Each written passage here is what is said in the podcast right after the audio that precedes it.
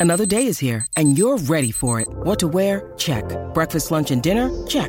Planning for what's next and how to save for it? That's where Bank of America can help. For your financial to-dos, Bank of America has experts ready to help get you closer to your goals. Get started at one of our local financial centers or 24-7 in our mobile banking app. Find a location near you at bankofamerica.com slash talk to us. What would you like the power to do? Mobile banking requires downloading the app and is only available for select devices. Message and data rates may apply. Bank of America and a member FDIC.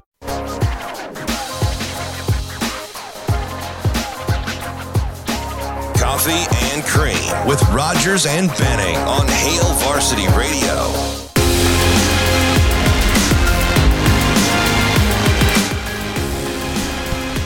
Back with you on Coffee and Cream in the Morning on Hail Varsity Radio. Still smiling from our previous segment. We uh, are Wowzer. we are enjoying ourselves this morning. It's 8:29 and on the phone is Kevin Sjuts and Kevin is the sports director at 1011 News in Lincoln. Kevin, thanks so much for hopping on the show. How are you? I'm good. Good morning, fellas. Hey, funny thing about Kevin, Yeah. I called him yesterday, and uh, well, I actually called the, their news station to get in touch with Kevin, and I had his number the whole time. And we had text chains in the past, and I just was ignorant. You, want to know one of the joys about this job?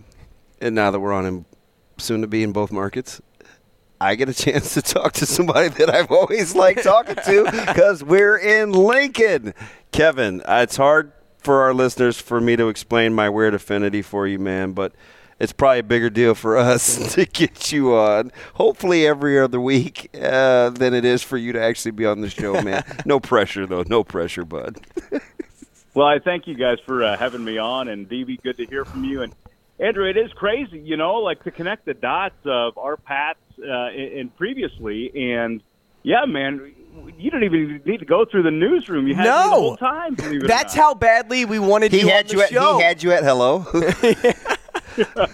we're we're putting together kind of this lineup and and I looked at him and I was like uh, the whole text thing the last couple of days between Andrew and I was like, oh god, we gotta have it. We gotta have it. We, we gotta have Kevin. Like, because because I'm it's weird, Kevin. And I'm I I don't want to embarrass you just because you know we we got to glean some information and get some insight on what's going on in the capital city.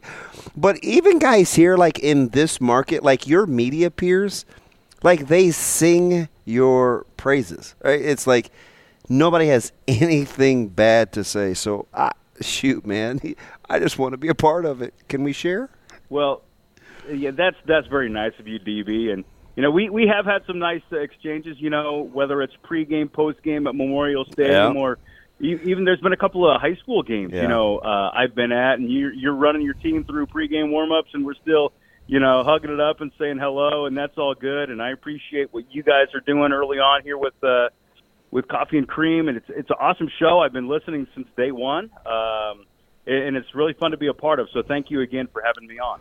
Well, we appreciate you there. Hey, the big news coming out of Lincoln today is the the name. Well, at least the name that's surfacing is Donovan Raiola, and the O line has been an area of major criticism lately. And Husker fans weren't very enthused last night to see Raiola's name as the one coach being retained here. What's your initial reaction to seeing that news? Frankly, I'm not surprised. Uh, Mm. You know, if you listen to what Matt Rhule said that he wanted in terms of his staff, he didn't necessarily say all of my guys. Uh, he wanted he wants guys that he feels he can help them grow in their coaching profession.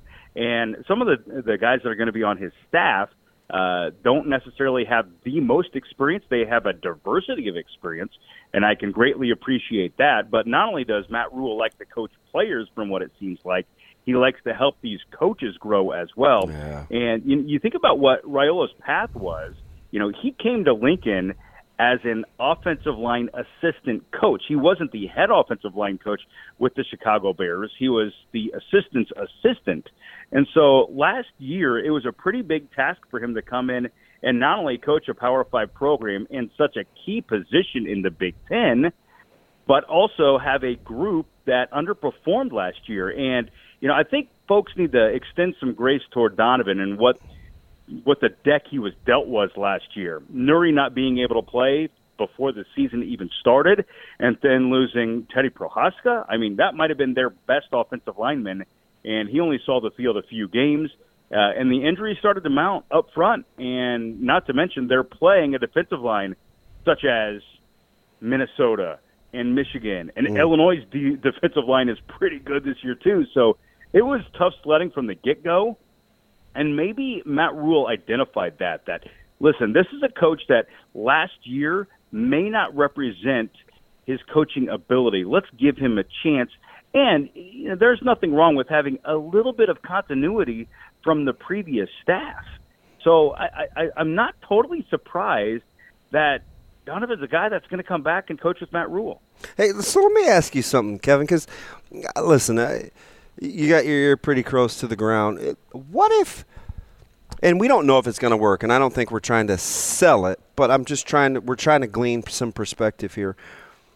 Have you ever been in or done, sat through like an interview process or talked to somebody and said they may not have been this to them, but they can be this to me. And it kind of changes the dynamic of what they're capable of under some new circumstances.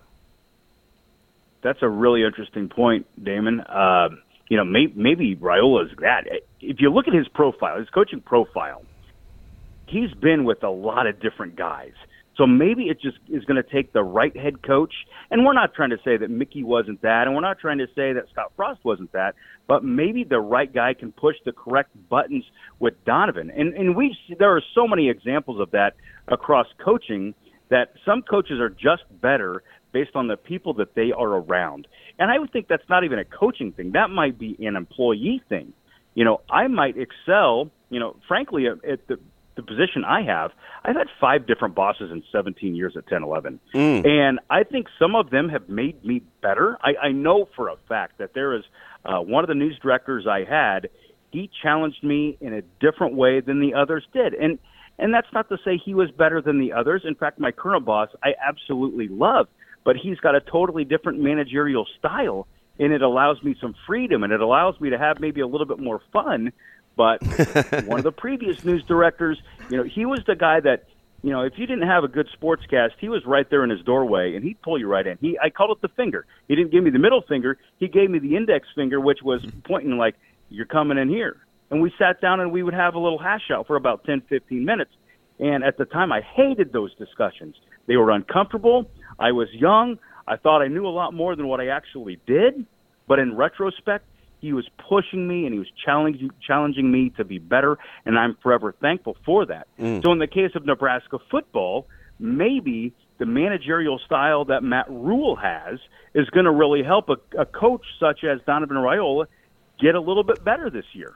Mm. Transitioning to the hardwood, I know there's a game happening in Lincoln. There's also a game happening out at Indiana. And we'll start there. Nebraska gets the Hoosiers tonight, a team that just got walloped by Rutgers. Didn't shoot the ball very well. The Huskers coming off a high, taking down the seventh best team in the country. But in regards to this matchup, Kevin, what are you looking for? Who are, who are you watching here? Is it Derrick Walker, Trayce Jackson Davis? Is it Sam Griesel and the new kid on the block, Jalen Hood Schifino? What is it? Well, Trayce Jackson Davis, I think, is the best player in the Big Ten. Uh, Zach Edey maybe would be moving into the number one spot based on the first month plus of the season. Uh, can Nebraska basically, post wise, do to Trayce Jackson Davis what they did to Ryan Kalkbrenner? I don't know if it's apples to apples here, but I do think that Jackson Davis is a guy that if you are aggressive and you go right at him, perhaps you can get him out of his game. And it seems like this Nebraska team, you know, I'm sure you guys, like myself, were just completely shocked at the way Sunday played out. Mm-hmm. They made that game a rock fight.